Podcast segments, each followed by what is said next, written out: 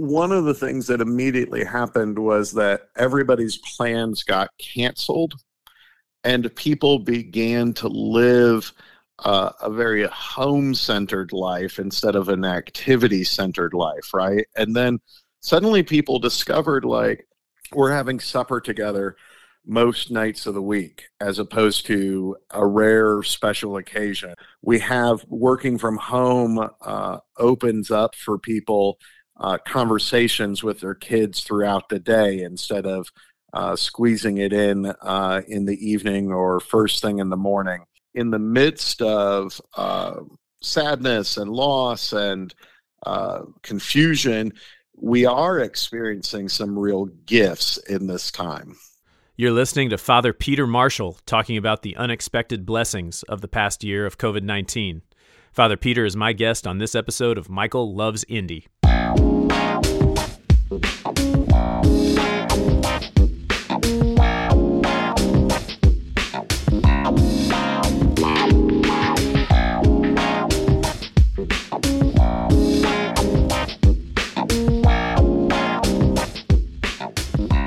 friends. Welcome back to Michael Loves Indy.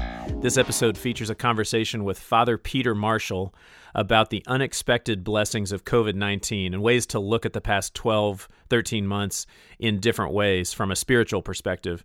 And quick disclaimer Michael Loves Indy podcast is actually recorded, produced, edited, music, everything by me in my home studio on the evenings and weekends when I'm not working on the activities of my employer, the Indy Chamber. So it's not a project of my employer, the Indy Chamber. And that was really important to me so I could have a wide range of conversations on topics, including spiritual topics on occasion. And this conversation, I think you'll hear it, is meant to apply to anybody of different faith or spiritual practices and because uh, Father Peter Marshall is just really, really good. I mean, he's somebody I reach out to regularly for advice. We've been friends for 20 years. He's officially the only close friend I had who entered the clergy. So the the only the only person that I knew before he or she entered the clergy. And uh, when I met Father Peter Marshall, we were in Indianapolis, and he was working as a social worker and counselor. He felt called to the priesthood. He talks a little bit about that in the interview. But what I wanted to talk to him about, this is almost like dropping a microphone in one of our regular conversations when I'm reaching out to him for advice. This was a few weeks ago, and I was having one of those kind of what does it all mean past few days in trying to look for silver linings or a longer term view or a more spiritual view of the past 13 months. And I think he really does that um, and again, in a way that I think speaks to people of a lot of different backgrounds and and uh, spiritual practices. So he's a very thoughtful individual. He does a great job leading his church on the St. Jude on the south side of Indianapolis. So I really hope you enjoy this conversation with Father Peter Marshall.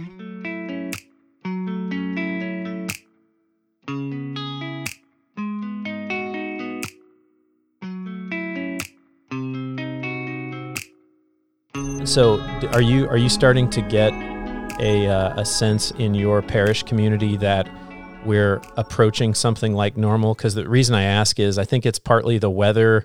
I think it's partly we've been doing this a year. You know, that's been an mm-hmm. unusual year. You know, we're about to host NCAA basketball, which is when all this started. So it, I don't know. Right. This is more of an intuitive thing. Do you, are you getting the sense in your community that we're we're transitioning into a different phase? Yeah, uh, you know, in December we were averaging five, high 500s in attendance over the weekend between the four masses.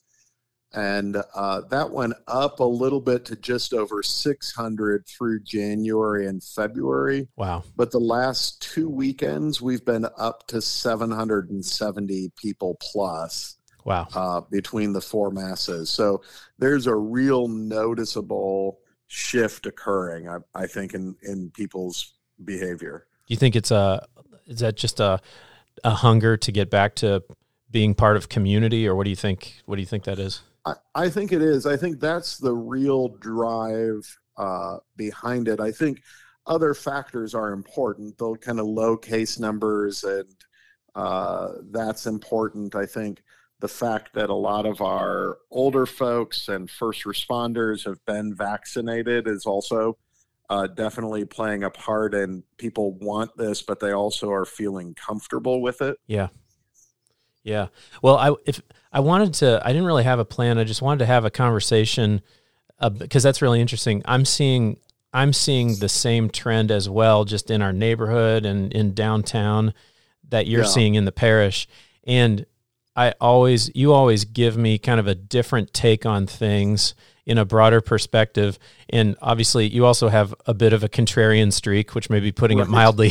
so you're also you're also someone who is never is is always going to challenge the kind of the mainstream view of things. So I, I think what I wanted to do is just get your thoughts on kind of the last year how what like what can we learn from it in terms of pointing to the future, just in general right. from a spiritual perspective. And before I do that, I did want to ask you for the listeners, any listeners who might not know you, you know, you had sort of a um, non traditional path to Catholic priesthood. Is that an accurate yes, statement? That is mildly accurate. Yes. and so I, uh, I, I I mentioned a little bit of it in the intro, but could you share a, a little bit of your background and life story in terms of what got you to your current role as pastor? Sure. Um, yeah, I mean, I think one thing that stands out from many guys who end up in, in the Catholic priesthood is I'm an adult convert to the Catholic faith. And uh, I came into the church in my late 20s and um, uh, had been to college, had been to graduate school, was working as a social worker and a therapist. Um, and uh, I think that brings uh, a lot of different perspectives, both from um, a faith perspective of really kind of uh, growing up in one tradition and feeling called by God into another, but also just different life experiences of um, I knew how to read a financial sheet and um, I had responsibilities like car payments and rent payments and all those things. Whereas you know, we're seeing uh, now a lot more guys who uh, come from high school into college seminary or guys who uh, go from college seminary or from a regular college directly into the graduate seminary. And so um, I think that that is a distinction with me uh, that that's different. So, and in addition, when we met, when um, we were in our late 20s, early 30s, and you were a social worker at the time, if memory serves yeah. me, when we met, and you were working with adolescents who are going through a lot of you know life changes and things like right. that. Um, and I think it was was it was it around that time that you felt the calling to the priesthood. It was, and that was kind of a surprise to me. Um, my father, uh, growing up, my father had been a Protestant minister, and um, I was I wouldn't say I was necessarily drawn from an early age to ministry. Um, I was active in in church at, in many ways uh, before I became a Catholic. Um, so I was kind of surprised when I began to uh, feel a call into uh, ministry as opposed to just being a, an active volunteer in the parish. Um, and um, did you feel so? And then you ended up going to Catholic seminary, um, of course, as a um, kind of on average as one of the older older guys. Right. Is that right? right? Yeah, but with yeah. more with more kind of life experiences. Yeah, and then um, so so um, how long have you been? How long has it been now that you've been pastor at St. Jude? Uh, I arrived at St. Jude uh, around the first of July, two thousand nineteen. That's right. And then so one of I your just kind of figured out where the light switches were when the pandemic hit. yeah. And then prior to that, I do I do think this might be interesting too for people to know. One prior to being at St. Jude, you had a role for a few years, um, counseling and doing spiritual direction for young men in the seminary and and those considering priesthood. Correct? Yes, from uh, 2013 to 2019, I was full time on staff at St. Meinrad Seminary. Uh, I was director of spiritual formation and I taught a few classes. And uh, so, but the bulk of my work was doing one on one spiritual direction with uh, seminarians there. Very good. Well, I sure appreciate it. Um, yeah. Um, so, you know, so that's funny you mentioned. So you're you're assigned to a, a large parish on the south side of Indianapolis. A mm-hmm. uh, lot of lot of uh, tradition at that parish, and as you mentioned, you said just figured out where the light switches were, and then the pandemic hit. Can you right. describe? Because now, by the time this conversation runs, it will have been about almost exactly a year since at least Indianapolis and Indiana had the shelter in place orders and things got shut down. So, can you describe kind of what you're what you were experiencing and what your community ex- was experiencing when when the the news uh, first hit? Right. Uh, so we were in Lent, which is all always a busy season, and uh, you know we have extra reconciliation confession times. We have uh, extra talks on spirituality and we're preparing for Holy Week, which is the biggest, most intense week of Catholicism. Uh, so it's already a busy time, and we began to get these notices. You know, we had uh, conference calls with the Archdiocesan Office of Catholic Schools. We had conference calls for priests. Uh, you know, it was like Zooms and conference calls suddenly exploding uh, and every day the information would be a little bit different that we were going to stay open but put these uh, kind of restrictions in place and then suddenly it was lock the doors everybody go home um, so that was kind of a, a, very fluid and, and a little bit chaotic time and that's not anybody's fault it was just the information that we all got as a society was changing every day um, so it was it was a little bit before kind of the reality of it actually sunk in, and I suddenly had a Lent with uh, almost nothing to do uh, as opposed to a, a normal Lent. And the you, I remember you reflecting, you know, during especially the first uh, few months the pandemic. We talked a couple of times, and you were kind of encouraging people at that time.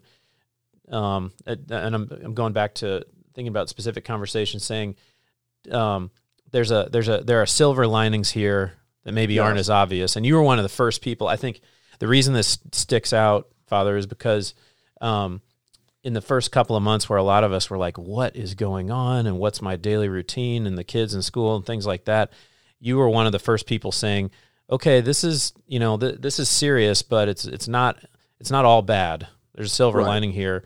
Um, I'm going to ask you to to if, if if any if any of those conversations that you had with people come to mind, I'm going to ask you to to share that. Yeah, I, I think that um, I think on one of the things that immediately happened was that everybody's plans got canceled and people began to live uh, a very home centered life instead of an activity centered life, right? And then suddenly people discovered, like, oh, you know, this is scary and this is chaotic and all this, but we're having supper together most nights of the week as opposed to a rare special occasion where the family would sit down uh, for supper and uh, that we have working from home uh, opens up for people uh, conversations with their kids throughout the day instead of uh, squeezing it in uh, in the evening or first thing in the morning. So I think right away people need people were experiencing it, and I thought it was important for me to help highlight that for people that in the midst of uh, sadness and loss and uh, confusion, we are experiencing some real gifts in this time. I I also noticed that early on, um, the awareness of um, essential workers, um, mm. uh, you know, doctors and nurses and first responders, public safety personnel. There was, and and I have to say, almost to a point where I felt a little bit bad or guilty sometimes that it's like, well, wow, I've got an office job that I can transfer to my right. home. It's not it's right. not the same, but we're, but I'm making do. And wow, there are neighbors of mine who um, uh, who uh, you know, not only are they still out there on the front lines, but they're being exposed to this virus. Right. You know, and I know I know you've got a lot of you know, like you mentioned earlier, public safety personnel, medical personnel in your parish. Um, do, do, you recall situations or, or, you know reflections on what what um, uh, your kind of your essential workers among your community were going through? Yeah, I, I think there was there there was almost like a dueling uh, pulls in a lot of the essential workers at that time. There was a, a sense of resolve and uh, dedication that really like this is this is our moment and this is what we're here for and we're we're going into it. Coupled with i mean we had if you remember back a year ago all we heard about was the news of we can't find enough masks and we don't have enough gloves and you know so there was some real anxiety there especially while we were figuring out um, both how the virus was transmitted and how we can prevent against transmission. Uh, there was um, some some very frightening times there for our our essential workers. Um, but I, I, also think that for many of them, that was really balanced with um, that sense of this is who I am and what I do, and that they were ready to go. I uh, everything you talked about, plus the the number of businesses, especially small businesses that were experiencing challenges, restaurants, hospitality businesses, that made it a pretty gut wrenching um, yes. time for a lot of people and a lot, and I know a lot of families too. And again, um, I, I mentioned in the intro, you know, you're someone who has a an awareness of many different faith traditions and spiritual traditions, as as the the listeners of this program do as well and and you know my question is you know in those first two or three months i know i had a lot of questions about and i struggle you know even as a catholic as a christian with the omnipotent god or the omniscient god or when right. you know and it's just like did did you find yourself reflecting on or even giving advice when people would say where what what is going on? Like where where is god in this? Right. Um that, that that's a great question. Uh the I, think that we always have to remember that in the Christian understanding of the world, it broke at the fall, right? What, whatever that story in Genesis represents, it represents a departure from the perfection of creation. And um, it, God simultaneously knows everything and respects uh, humanity's free will. And that was abundantly uh, clear in the story of the fall that Adam and Eve, you know, freshly created by God, having a unique relationship with God, um, chose to sin and chose to disobey God. And uh, you know, we, we sometimes get caught up on what seems like punishment from God, but is really rather um, kind of natural consequences that once creation was pulled from its perfection, uh, things like disease enter the world. And uh, we continue to struggle with uh, the effects of those uh, af- aftershocks, if you will, of the fall. And uh, it is not that God is uncaring, but that rather God chooses, um, for unknown reasons to us, to let things play out. And um, so, for for me personally, it wasn't a faith shaking event. This pandemic, it was uh, I, I, certainly prayed for God to uh, uh, relieve us from this and to to keep everybody safe. But um, we we know that disease just is part of life in this world. As as you were just kind of talking, I was thinking, you know, um, it's my hope as um, uh, a, a, Christian, that's what, you know, but mm-hmm. that in situations like this, so you know, an, an event that hasn't you know happened in the world in a hundred years, that it would ultimately bring people closer together and almost yes. you know of all the of all the death and loss and sadness almost be an, an an invitation to bring people closer together and i feel like we the there are examples of that all around us but right. there but there's also but we're also in this environment and and I'll talk, I want to talk about the events of the summer but where in a media environment that I've ne- like I've never been more aware of a of a of a media environment. And I'm not. And by the way, I'm not one of these people saying, "Oh, the media is always liberal," because I don't think that. I think it's more much sure. more complex than that. But there's just so much fear, you know. So it's yes. like. On one hand, you look at this situation and you're like, where, where is God, or you know, your your, your higher power and the, the will of the, of of um, of a God in this, and and you're like, well, I hope that this for there's there's some people talking about, well, may, hey, maybe this could be the one thing that would bring the world together. You know, the fight against right. COVID and the need right. to to find a vaccine and things like that in these early months. And yet, there's just this constant drumbeat. I feel like of just fear, fear, fear. You know, division, yes. division, division. How do you know? How do how do you how do you reconcile that, or you know, advise people? Right. So one of the things that I became aware of kind of early on while still in um, whatever we want to call it lockdown, quarantine, shelter at home um, is that COVID quickly became like a, a hum in the back of my ear. It, that is, it was kind of constantly present. It was certainly every conversation that I had with somebody revolved around COVID. Um, uh, it was something that my thoughts would drift to in prayer or uh, while I was trying to work on my homily for the for Sunday. You know, it it's this constant pressure, and what that does to us as humans really is bring us constantly. We were, I, I think, many, many, many of us were uh, always ready for fight or flight, and right. Uh, we were we had that that anxiety even if we weren't always consciously aware of it it was kind of this background noise that um, i think in many ways primed us to be more i don't want to say extreme isn't the right word but more um, ready to fight as yeah.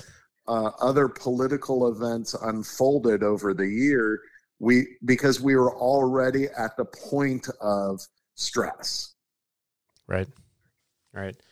And and i guess it's like where do you where and you know where where do you take that you know in terms of um, and i know this is a bigger it's a bigger question but it's like where can you take that um, in terms of like and get clues as to how to live your life you know post covid right. You, you, know what I mean? I mean, I'll tell. Well, I'll tell you. It's like somehow it came to me, and I, and this just came to me. It was like one day early on in COVID, I got off all social media, which might be a little right. bit extreme, but I, it was basically, and I, not because I not because I sat down and put a plan together and worked it out, but I realized I realized it's like so in my job leading a business organization and trying to mm-hmm. figure out how to get relief to some of these businesses i would come i found myself just compulsively checking uh, twitter and instagram Right. And I real and I realized that it was just just the the it was the negativity and things like that that was piling up. But but I th- I think social media can be wonderful tools. Don't get me wrong. But I found like I was checking them compulsively, and it was actually sapping me of energy needed to like be there for my family and do my job. You know. So that was just and that right. that that was just that was just one thing one thing that came to me. But you know I don't know. Um, in terms of in terms of where do you where do you channel that energy? Do you have any insights? Yeah, I think uh, the first uh, idea is is embedded in your question when you say channel. That that implies intentionality. Yeah, and uh, we have to be intentional. You know, we we couldn't be intentional at the beginning. It just exploded upon us, right? right. And we were reacting to uh, the disease, we were reacting to government directives, all of this. But as we begin to come out, we have the option to be intentional. Right. And I think that's crucial. Too often, we kind of blunder through transition spaces. Yeah. and uh, we we do okay, right? But if we can plot out what we'd like to do and what we'd like to be on the other end of the transition, I think we'll be much better off. And I know a lot of us, especially those with with any kind of family commitments, or mm-hmm. you know, it's like one way that we oftentimes react is just filling our schedule with activity. You know, right. and and even and I'll sometimes I'll rationalize it to myself, saying, "Well, I got a lot of family commitments. I want to be there for my family." Mm-hmm. But oftentimes, that's the even though I might have good intentions, that's the thing that prevents me from changing you know behavior right. or being more focused and intentional as you say. Right. I mean if we enjoyed uh, the ability to have family dinners uh, then let's put them on the calendar. Yeah, yeah. let's uh, if we enjoyed uh, having some free time for walks in the neighborhood you know keep that space open. And and certainly uh, as a christian and as a priest um, to say are we are we keeping that time for God? Are we keeping that time for our personal prayer and meditation? Are we keeping time for uh, worship? Are all of that?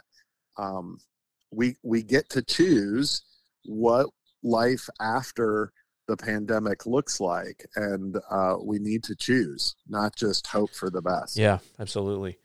This summer, um, it, it, it was just you know it felt like a perfect storm because you have the you had the virus, um, of course the shutdowns to try yeah. to keep people safe, the disproportionate impact on small businesses, and then this mm-hmm. it started really like a snowball. The disproportionate impact on um, people in poverty and in the United yes. States, black and brown people, and then yes, and then um, George Floyd, other incidents of police shootings and just this what I've seen and and and we cover we've covered this topic on a few of the my you know the episodes of this podcast mm-hmm. even though it's early of at least in the mainstream of America I think an unprecedented level of awareness around racial inequities and other kinds of injustices and you know you always provide for me really um, good perspective about personal our sort of personal roles and what we can do as individuals and trying to take us out because it's so easy to get sucked into the political rhetoric which right. is, is, trying to force you to take a side on everything and it drives me nuts you know it right. tries to it's like everything becomes a two-sided conversation and most issues i just i think are not that um, did you have any aha moments or moments counseling um, you know members of your community or anything like that as we get in, got into the summer and fall last year and you've got i mean you know because of technology and camera phones now we're able i mean we we the the horror of seeing in some cases people killed. But right. and then and then the the pro the the protests in, in in many cities. Did you did you have reflections or find yourself like i said you know um, advising uh, people as we're observing all this? Yeah i think you know one of the things that's really crucial for me as um, as a Christian and as a priest is that in matters of faith and theology, uh, I, I think most of the time, tension is the correct place to be. That is, whenever we try to resolve the tension to uh, one side or the other, we've probably misstepped and um, living right. in that tension over the summer of um, the racial inequity is real and uh, also i try hard uh, not to be a racist and uh, holding those things in tension and seeking god's voice of what do we do as a as a faith community is important and not just say, oh, well, this is what you know the New York Times said is the answer, and so that's where I'll go. Yeah. Or, or it, this is where you know some idiot said on Facebook, and and that's where I'll, where I'll go. Yeah. You you wouldn't know this because I just released it, but is the twelfth episode. Uh, Imhotep Adisa, who leads the Kheprw Institute, has been a big influence on me the last three years.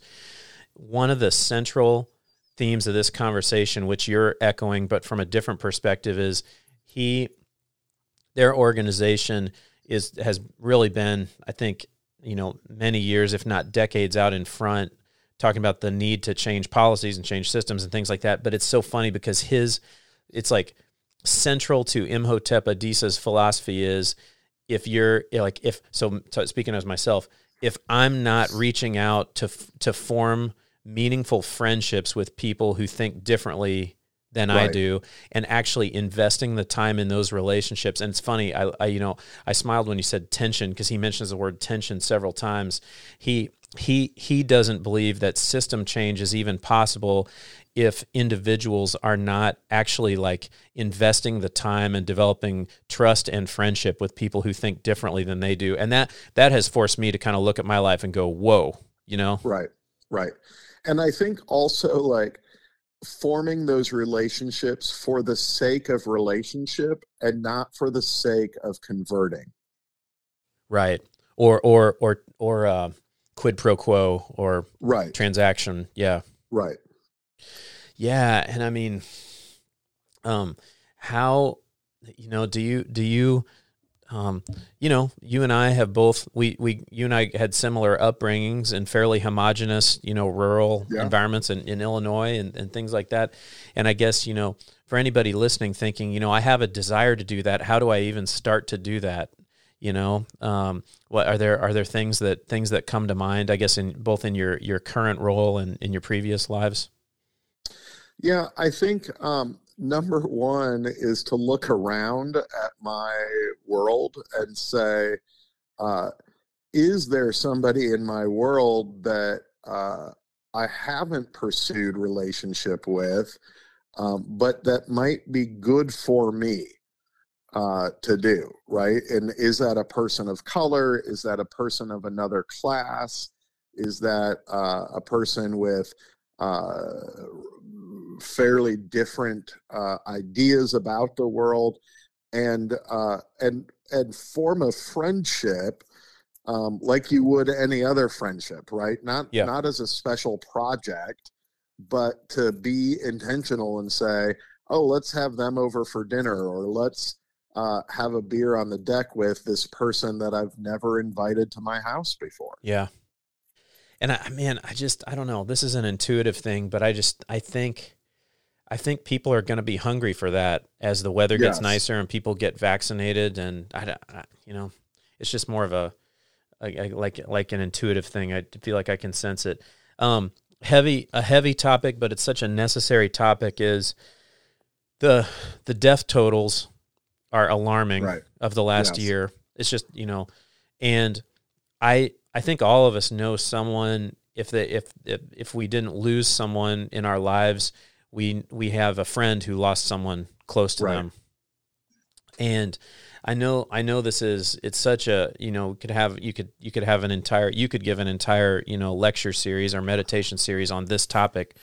Sure. but um it it's just i feel like it's just been uh there have been daily reminders if not week you know weekly reminders that this life is short. We you know we don't know how much time we have. Have you have you lost a lot of parishioners? Have you found yourself um, counseling a lot of families in this time? Yeah, uh, we've been blessed. I, I wouldn't say we've lost a lot to COVID, um, but we have lost some. And uh, we've also lost some that were kind of tertiary to COVID, uh, people who didn't seek medical care as quickly or as aggressively uh, as they might have, um, particularly during the lockdown periods. Um, and uh, and our rituals around death radically shifted during this time, right? Yes, right. Um, so, like during lockdown, I did a fair number of uh, quote unquote funeral services that were just at the graveside. We didn't have a mass. Uh, we didn't have a, we certainly didn't have a calling or a visitation at the funeral home. We just went to the graveside. And even there, in the early days when we didn't fully understand that outdoors was really safer, um, you know, it might, the cemetery might have limited that to 10 people. and uh, so there was a lot of grief that wasn't able to be handled in what we've come to view as normal ways to handle grief. Yes. And I think um, a, a, really crucial thing to anybody uh, who might be listening. Do you have listeners? Um, I think I have they, two. and one of them's my mom. I think really crucial to that is to say, um, you know, if it's not over for you, it's not over. Continue to process and work through that grief, um, even if it's been six months and yeah. if it still feels fresh or unfinished. And also to to talk to your church, your synagogue, your friend group, whoever it may be, and say, is there a way for us to kind of ritualize this at this point? Um, you know, tomorrow the Archdiocese is celebrating a uh, mass for a priest who died during lockdown, and uh, we because we weren't able to have a mass then, so we're having a oh, mass oh, wow. now, and yeah. um, and that's an important just at a human level, let alone at a at a spiritual level that that ritual uh, conclusion to the grieving process, I think, is really uh, crucial. And I don't know, you know, it's like, um, somewhat like I can't tell you just from our own family's standpoint, so much of the stuff that we have, we've been able to we've been able to give away. Not because yeah. not because we're virtuous. It's just like just can we let's let's just downsize. There's this sense, this involuntary like we just need to simplify because we don't need a lot of this stuff. There are more important things happening in the world, you know. Right. have you seen right. Have you seen similar um, patterns among your your community? Yeah, I, I think like one of the things for a lot of people was when vacation got canceled, uh, that realization that we don't need to do big events to enjoy our family. Yeah. Right. And um, we can plan some some small events, uh, a day out at the park, or uh, you know, a, a, backyard barbecue, or whatever, and enjoy each other. And we don't need the, uh, you know, we don't need Florida or uh, a theme park or whatever. Uh, it, there's nothing wrong with those things, but what what we actually need is each other. Absolutely.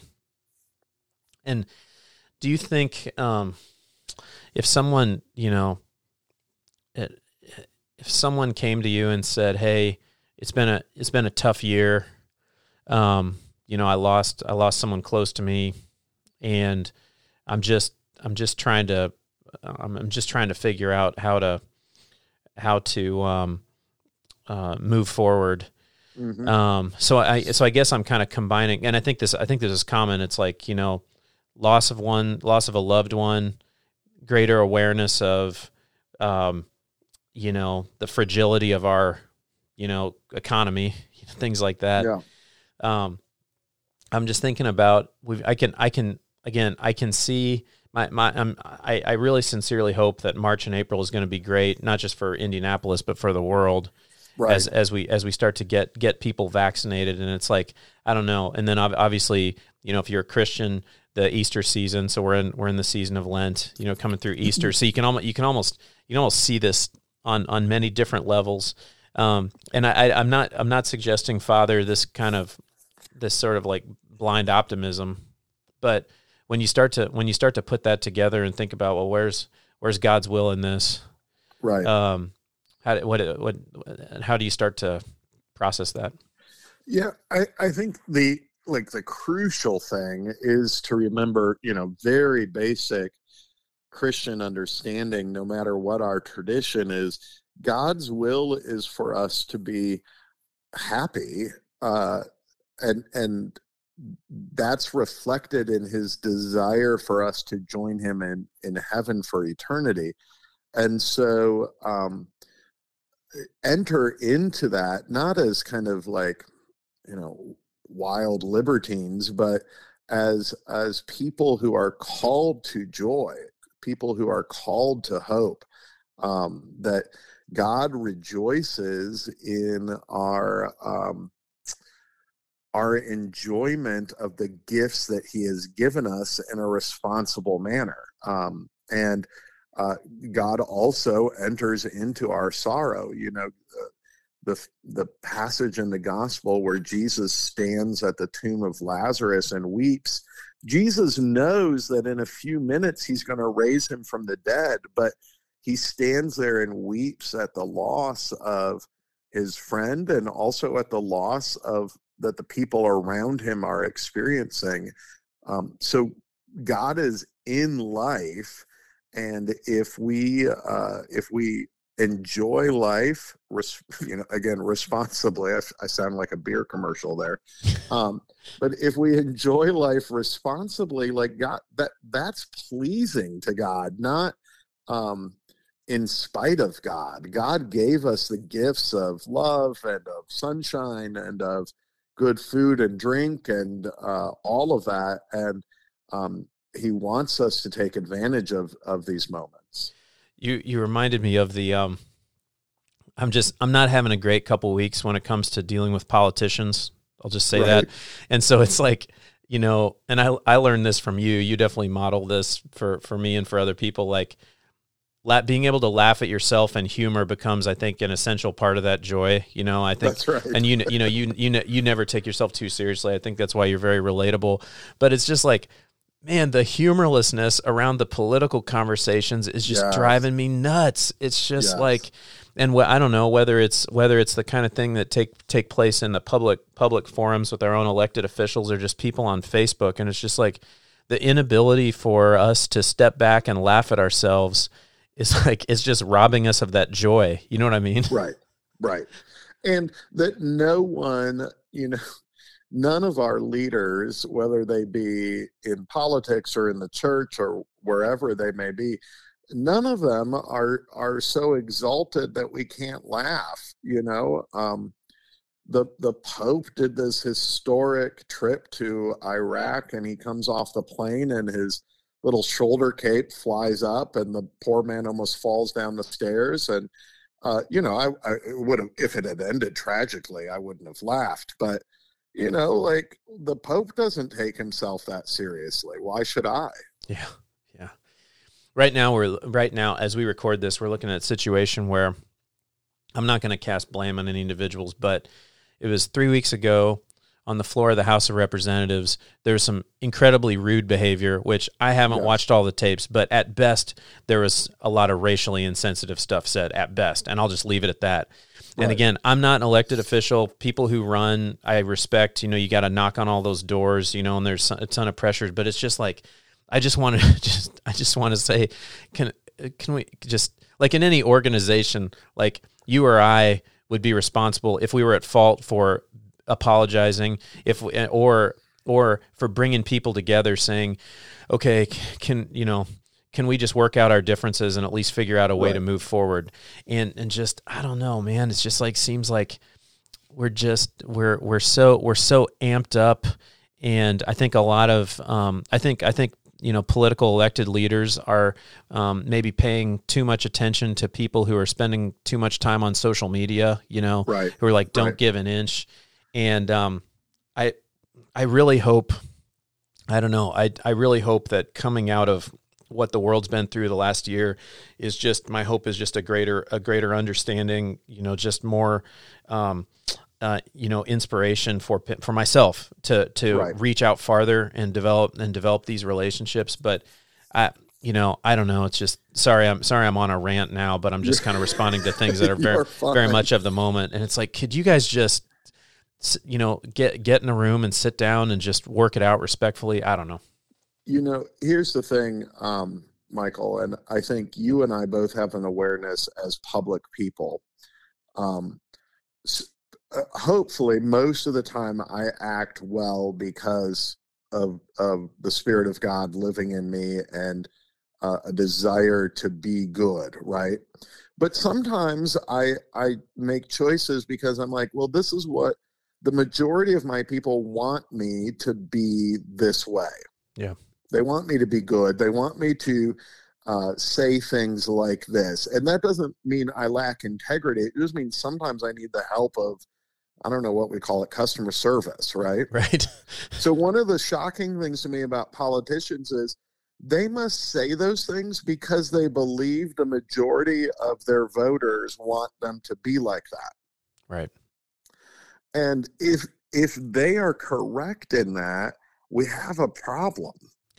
Oh man, you how many times have you have you had the experience where you find yourself sitting next to a politician or a public person and you thought that you were kind of dreading the interaction and then you sat next to him and you're like, "Oh wow, this this person's thoughtful, kind nature doesn't match how they are in public at all." You know? Right. and there's That's something right. there's something like simultaneously um, you know, refreshing but then also disturbing because you almost want to be like, "Well, why why don't we get why don't we get this version of the person out in public?" Right. You know, I, I don't know. Oh, that happens to me even with other priests or or ministers of different religious traditions where you know online or there's you see a homily or a sermon from somebody and you're like oh wow they're really hellfire and brimstone and then you have lunch with them and you're like oh this is a really great person Yeah.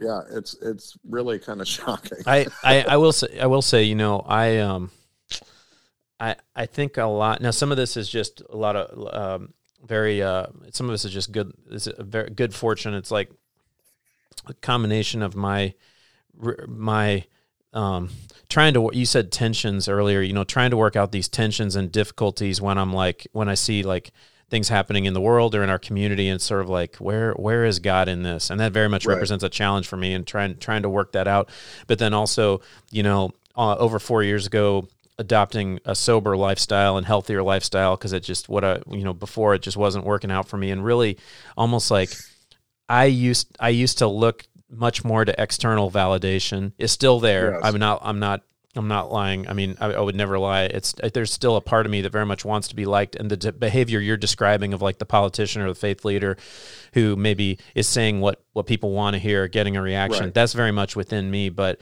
really trying to take this experience of the last year in in the internal work.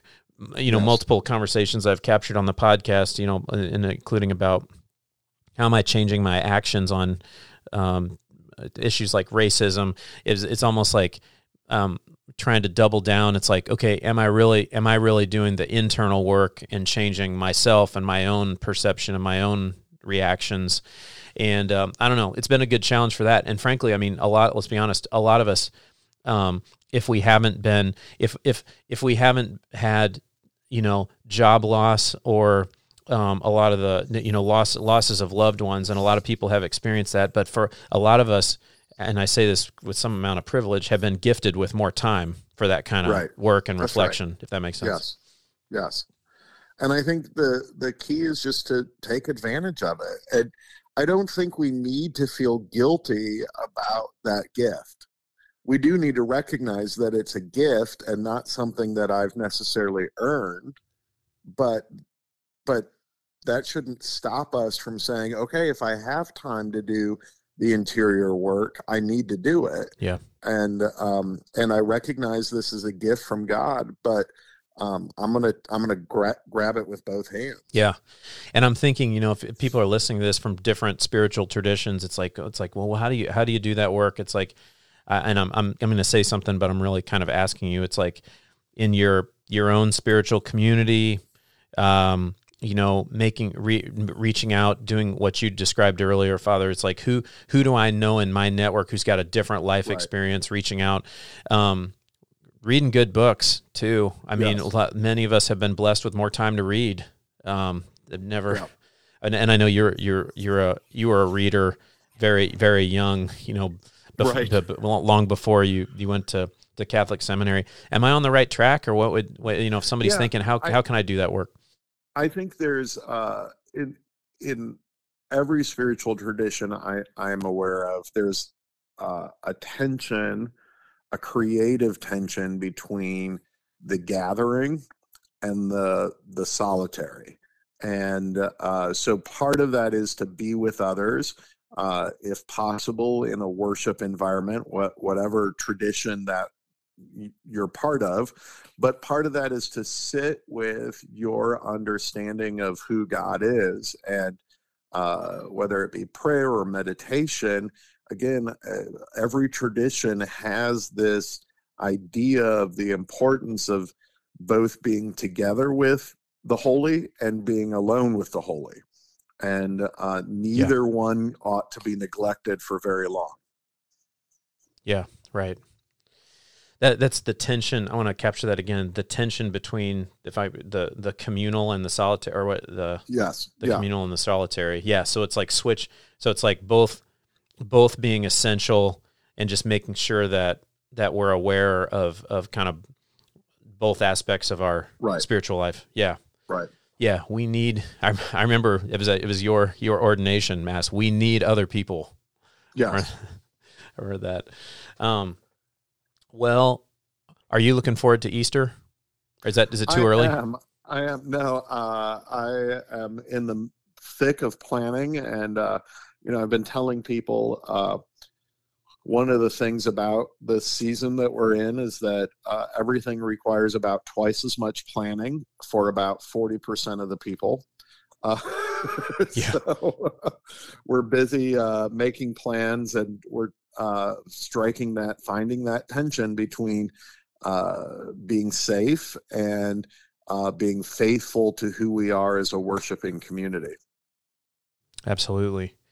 Um, do am I crazy? Do you feel do you feel like we might be at an inflection point? And I, I don't even know what I'm asking. It's more just you know that's the intuitive side of me. But thinking that this that in five or ten years, maybe farther out, we might be looking back at hey, this thing, this thing came, the COVID came in just um, like a monster in in March of 2020, and then you know the spring of in a year, you know vaccinations and you know communal experiences or things like that, or is that or or I wonder even as I say that if that's like a dangerous way to think about it, and I don't know.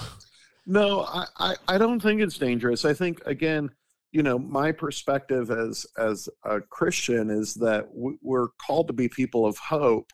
And i think even kind of the dour predictions are that uh, we'll have enough vaccine within a couple of months for everybody who wants one to have one. Yeah. And um, i think also we have to begin to put our foot in the water, so to speak, of saying, what is safe for me at this time? Yeah. Um, you know, if our community spread rate is as low as it is right now, um, you know, what would be safe? And uh, uh, we need to begin becoming accustomed again to uh, participating in those things that are important to us. And yeah. if if they can be done outside, if they can be, be done spread out. Uh, all of those things are important, but we, we can't keep waiting for a magical moment, in part because I don't think, I, I don't know that we'll ever have a day when we're all in agreement that it's safe again. Yeah. I, I, think yeah, and I we, think we that, just yeah. have to make those choices. And that transition to return, I can see I, I can imagine a lot of people people approaching you for spiritual direction who are navigating, uh, let's say, different family expectations, you know, right. different levels yes. of readiness within a family. Uh, right. Just imagining. Absolutely. Yeah. Absolutely. Absolutely.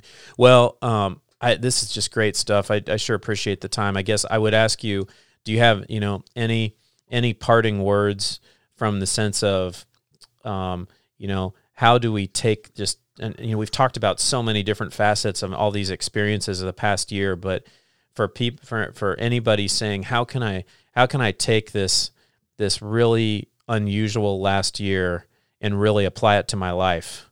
Um yeah. are there anything anything that you would want to mention that we haven't talked about? I i think just a, a little bit of a repeat here but i think um what what was good in this past year? What what did you what did we realize were uh, our priorities? What did we realize were uh, we talked a lot about essential workers, but what is what are the essential elements of my life, and how do I prioritize those going forward? Absolutely. Now, um, for for those of you people listening, and you know who whether whether they're Catholic or Christian or not, um, your homilies are excellent, and they are. You can find your homilies on the uh, St. Jude Indianapolis website, correct?